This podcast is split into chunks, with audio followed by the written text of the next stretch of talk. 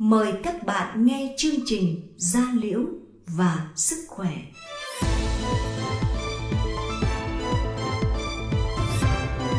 Gia Liễu và Sức Khỏe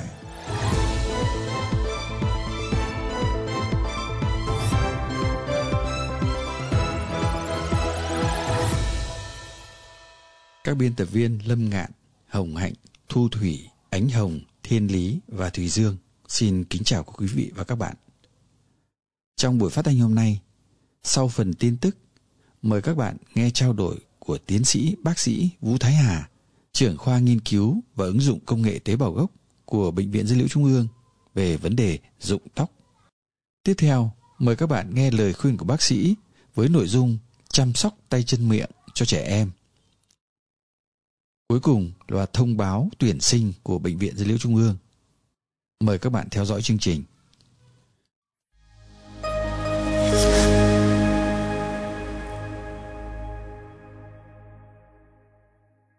Mời các bạn đến với chuyên mục tin tức gia liễu quanh ta.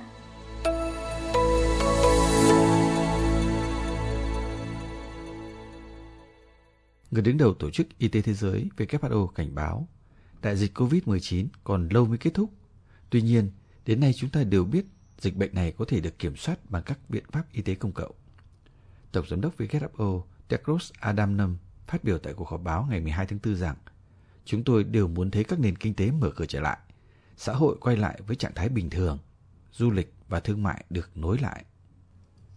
Tại nhiều quốc gia trên thế giới lại xuất hiện tình trạng quá tải ở các đơn vị chăm sóc đặc biệt, các phòng cấp cứu và nhiều người gặp khó khăn vì đại dịch. Tất cả những điều này hoàn toàn có thể phòng tránh được, ông Tedros cho biết. Đại dịch COVID-19 còn lâu mới kết thúc, nhưng chúng ta có nhiều lý do để lạc quan. Sự sụt giảm số ca mắc và tử vong trong hai tháng đầu năm cho thấy loại virus nguy hiểm này và các biến thể của nó có thể được ngăn chặn. Tuy nhiên, theo người đứng đầu tổ chức WHO, sự lây lan của dịch bệnh được hỗ trợ bởi sự chủ quan của con người và sự thiếu thống nhất trong các biện pháp y tế công cộng. Ấn Độ đã vượt qua Brazil để trở thành quốc gia có tổng số ca lây nhiễm cao thứ hai trên toàn thế giới sau Mỹ. Ấn Độ, quốc gia có hơn 1,3 tỷ người, đang trải qua làn sóng dịch thứ hai. Hiện, Ấn Độ tiêm được khoảng 105 triệu liều vaccine ngừa COVID-19. Số ca mắc ở Việt Nam Tính đến 18 giờ ngày 13 tháng 4, Việt Nam có tổng số 1.570 ca mắc COVID-19 do lây nhiễm trong nước.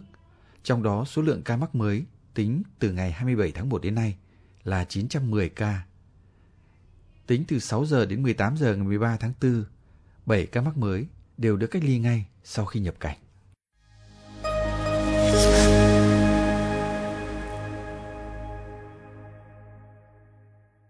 Lễ trao tặng thuốc điều trị phong của Tổ chức Y tế Thế giới WHO cho chương trình phòng chống phong quốc gia Chiều ngày 26 tháng 3, Bệnh viện Gia Liễu Trung ương vinh dự được đón tiếp đoàn đại biểu của Tổ chức Y tế Thế giới WHO đến làm việc và trao tặng thuốc điều trị phong cho chương trình phòng chống phong quốc gia. Việc hỗ trợ thuốc MDT đa hóa trị cho bệnh nhân phong là một việc làm hết sức quan trọng bởi vì điều trị kịp thời sẽ làm giảm thiểu tối đa nguy cơ lây nhiễm và tình trạng tàn tật của bệnh nhân. Điều này làm giảm gánh nặng cho gia đình bệnh nhân và xã hội. Phó giáo sư tiến sĩ Nguyễn Văn Thường, Giám đốc bệnh viện cũng gửi lời cảm ơn chân thành đến Tổ chức Y tế Thế giới về sự đóng góp to lớn đối với chương trình phòng chống phong quốc gia với Bệnh viện Gia Liễu Trung ương cũng như bệnh nhân phong trên toàn quốc. Trong đợt trao tặng này, WHO trao gần 3.000 vỉ thuốc phong, 20.000 viên Lampren, thuốc điều trị cơn phản ứng cho người có cơn phản ứng phong.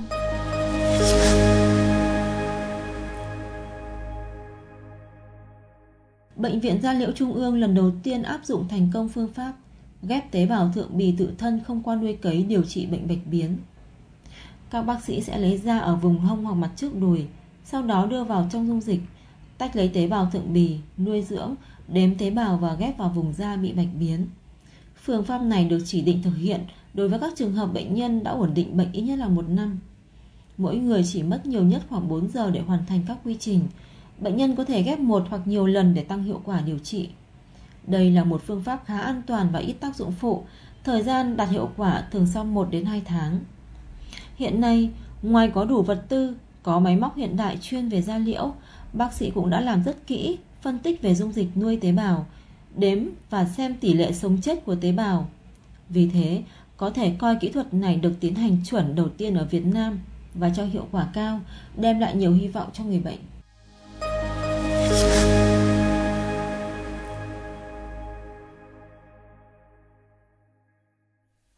Chuyên mục Ý kiến chuyên gia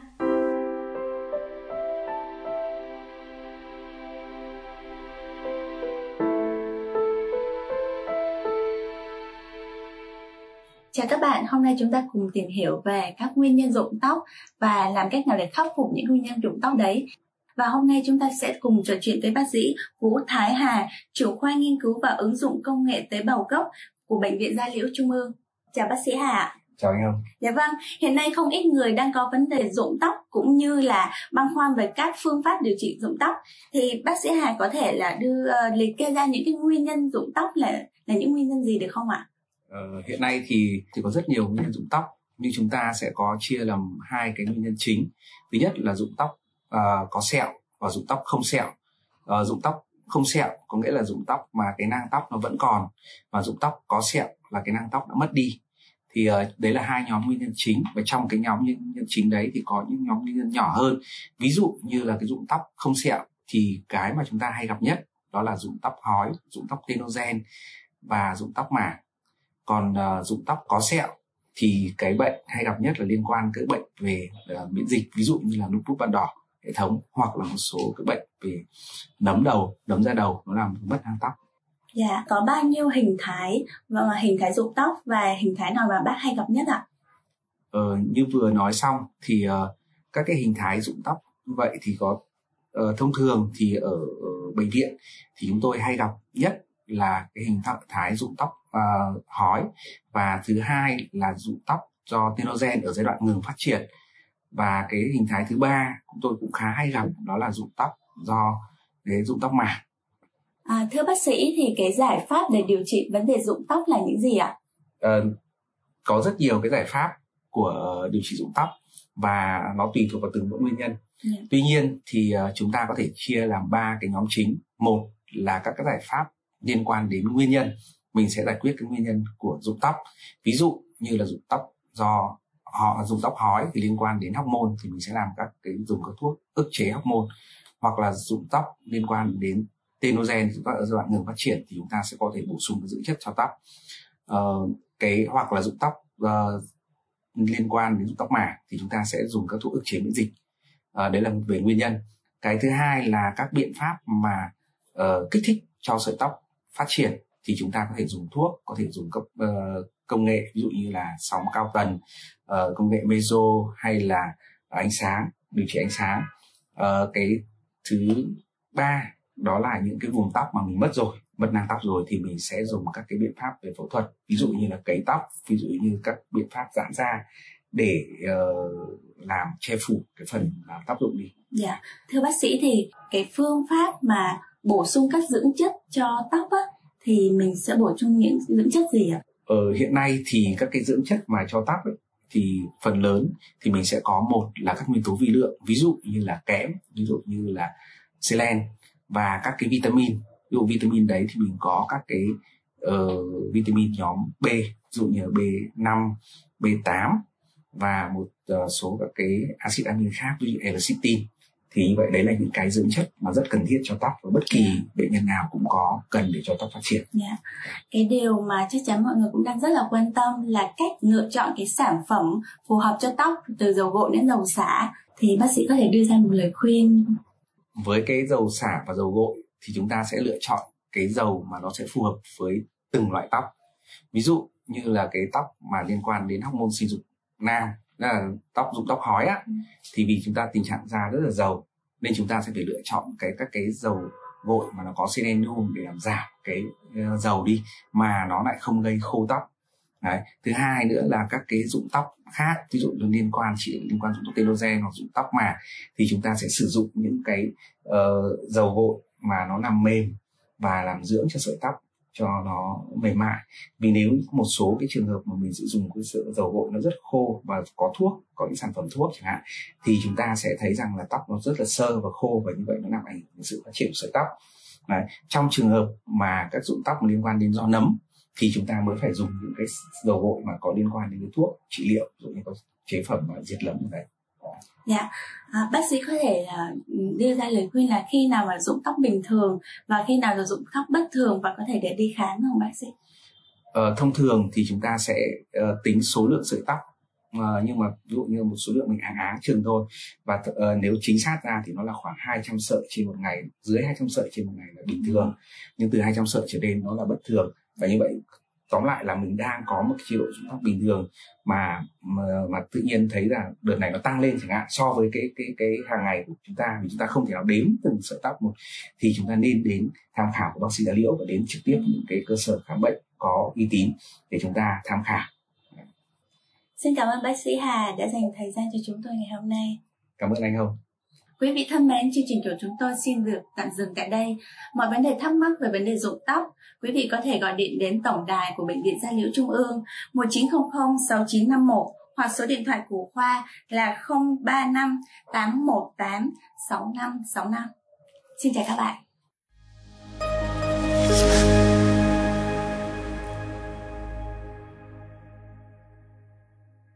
chuyên mục văn nghệ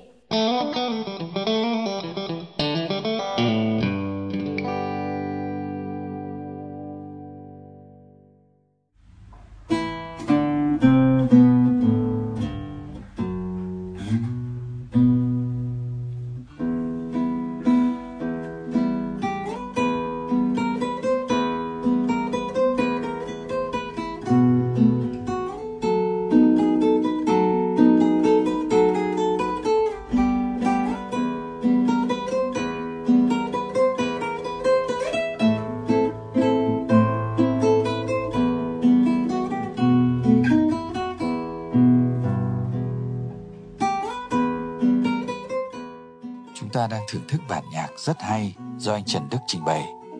Xin cảm ơn anh đã gửi tới chương trình Gia Liễu và Sức Khỏe. Rất mong được nhận những bản nhạc khác của anh gửi tới chương trình. Xin cảm ơn.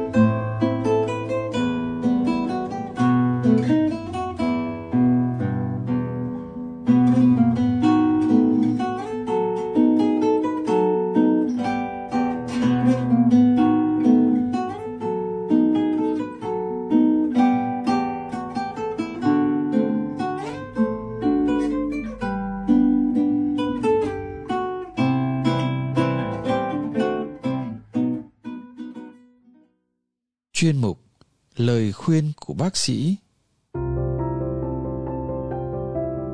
Chương trình có sự đồng hành của Gencang Việt Nam. Cách chăm sóc trẻ bệnh tay chân miệng tại nhà. Tay chân miệng là một bệnh lý thường xảy ra ở trẻ nhỏ. Bệnh có thể khỏi nếu như được điều trị và chăm sóc đúng cách. Vậy, để giúp cho cha mẹ biết cách chăm sóc khi trẻ bị bệnh tay chân miệng, Chúng ta cùng lắng nghe và tham khảo một số gợi ý sau đây từ các bác sĩ. Trẻ bệnh tay chân miệng chỉ có sốt nhẹ dưới 38,5 độ C, loét miệng, hồng ban mụn nước lòng bàn tay chân, tỉnh táo, thường được cho điều trị ngoại trú theo đơn gồm hạ sốt, giảm đau, đa sinh tố. Hạ sốt khi sốt bằng paracetamol liều 10 đến 15 mg trên kg trên một lần uống, có thể lặp lại mỗi 4 đến 6 giờ một lần khi sốt lại. Về chế độ dinh dưỡng, cần cho trẻ ăn thức ăn lỏng, dễ tiêu, tránh thức ăn cay, chua. Đối với trẻ biết ăn, tốt nhất là xay cháo thật nhuyễn để bé đỡ phải nhai, tránh gây đau ở miệng. Có thể xay nhuyễn thịt heo, bò, và thêm cả rau, củ để đảm bảo bé được cung cấp đầy đủ chất đạm, chất xơ. Trẻ còn bú cần tiếp tục cho ăn sữa mẹ. Trẻ thường đau họng miệng do vết loét nên có thể sử dụng thuốc tráng niêm mạc dạng sữa nhũ dịch cho trẻ ngậm nuốt 1 đến 2 ml một lần để dịu cơn đau rồi mới cho trẻ ăn. Không nên ép trẻ ăn quá nhiều. Khi bé đã từ chối không ăn thì nên ngưng ngay bù cho trẻ uống sữa. Không cho trẻ ngậm đồ chơi hay núm vú cao su. Chú ý, không đụng vào các vết loét ở đầu lưỡi và môi làm cho trẻ đau dẫn đến sợ hãi, không ăn. Về vệ sinh, cho trẻ nghỉ học, nghỉ ngơi tại nhà, tránh kích thích và cách ly với trẻ khác. Quần áo của trẻ bị bệnh tay chân miệng nên được ngâm dung dịch khử khuẩn. Phòng trẻ cần thông thoáng, đủ dưỡng khí, sàn nhà nên được lau chùi sạch sẽ. Vật dụng cá nhân ăn uống của trẻ bị bệnh tay chân miệng như bình sữa, ly uống nước, chén ăn cơm, thìa ăn, đồ chơi nên được luộc sôi và sử dụng riêng biệt. Theo quan niệm nhiều bậc phụ huynh thực hiện kiêng gió, kiêng nước dẫn đến việc không tắm cho trẻ. Đây là một điều sai lầm. Bởi khi trẻ bị sốt, mồ hôi và dịch tiết ra từ các nút phòng bị vỡ là môi trường tốt cho vi khuẩn có hại sinh trưởng và phát triển, dẫn đến những căn bệnh hoặc biến chứng nguy hiểm. Vì thế nên vệ sinh sạch sẽ cơ thể cho bé, tắm rửa sạch mỗi ngày bằng xà phòng và nước sạch, sau đó lau khô, nhất là cổ, nách, háng, và cho bé mặc quần áo mỏng, nhẹ, nằm ở nơi thoáng mát. Nhắc trẻ thường xuyên rửa tay sạch sẽ bằng xà phòng và nước sạch dưới vòi nước chảy để ngăn ngừa sự tái nhiễm bệnh tay chân miệng qua đường tay, miệng, đồng thời loại bỏ bớt sự bám dính của virus gây bệnh trên tay trẻ. Phụ huynh lưu ý, khi trẻ có biểu hiện một trong các dấu hiệu cảnh báo nặng, phải đưa trẻ đến bệnh viện ngay, bất kể trong đêm, như sốt cao, thở bất thường, quấy khóc liên tục, khó ngủ, hoặc ngủ ly bì, ngủ gà, giật mình, hốt hoảng, ngồi không vững hoặc đi loạn choạng, run tay, chân hoặc co giật, vã mồ hôi, nôn ói nhiều, bỏ ăn, bỏ bú, da nổi bông, vân tím hoặc xanh tái. Trên đây là một số chia sẻ về cách chăm sóc trẻ bị bệnh tay chân miệng tại nhà. Để biết thêm thông tin chi tiết về bệnh, các bạn vui lòng đăng ký khám trực tiếp tại Bệnh viện Gia Liễu Trung ương 15 Ma Phương Mai, Đống Đa, Hà Nội hoặc qua số điện thoại chăm sóc khách hàng 1900 6951.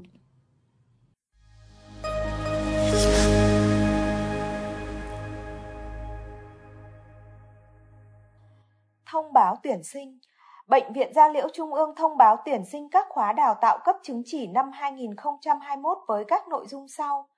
Da liễu cơ bản, phẫu thuật da cơ bản, tiêm chất làm đầy trong thẩm mỹ da, căng chỉ trong thẩm mỹ da, ứng dụng Botox trong thẩm mỹ da, liệu pháp meso, ứng dụng laser trong chuyên ngành da liễu, chăm sóc da thẩm mỹ, điều dưỡng trong chuyên ngành da liễu, giải phẫu bệnh cơ bản, kỹ thuật xét nghiệm tìm nấm, ký sinh trùng trên da, xét nghiệm vi sinh cơ bản, đào tạo 18 tháng để cấp giấy chứng nhận quá trình thực hành.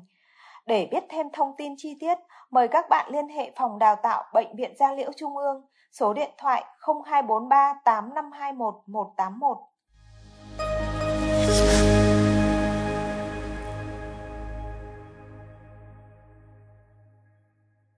Các bạn thân mến, chương trình phát thanh của chúng tôi hôm nay xin tạm dừng ở đây. Hẹn gặp lại các bạn vào chương trình sau. Thân ái, chào các bạn.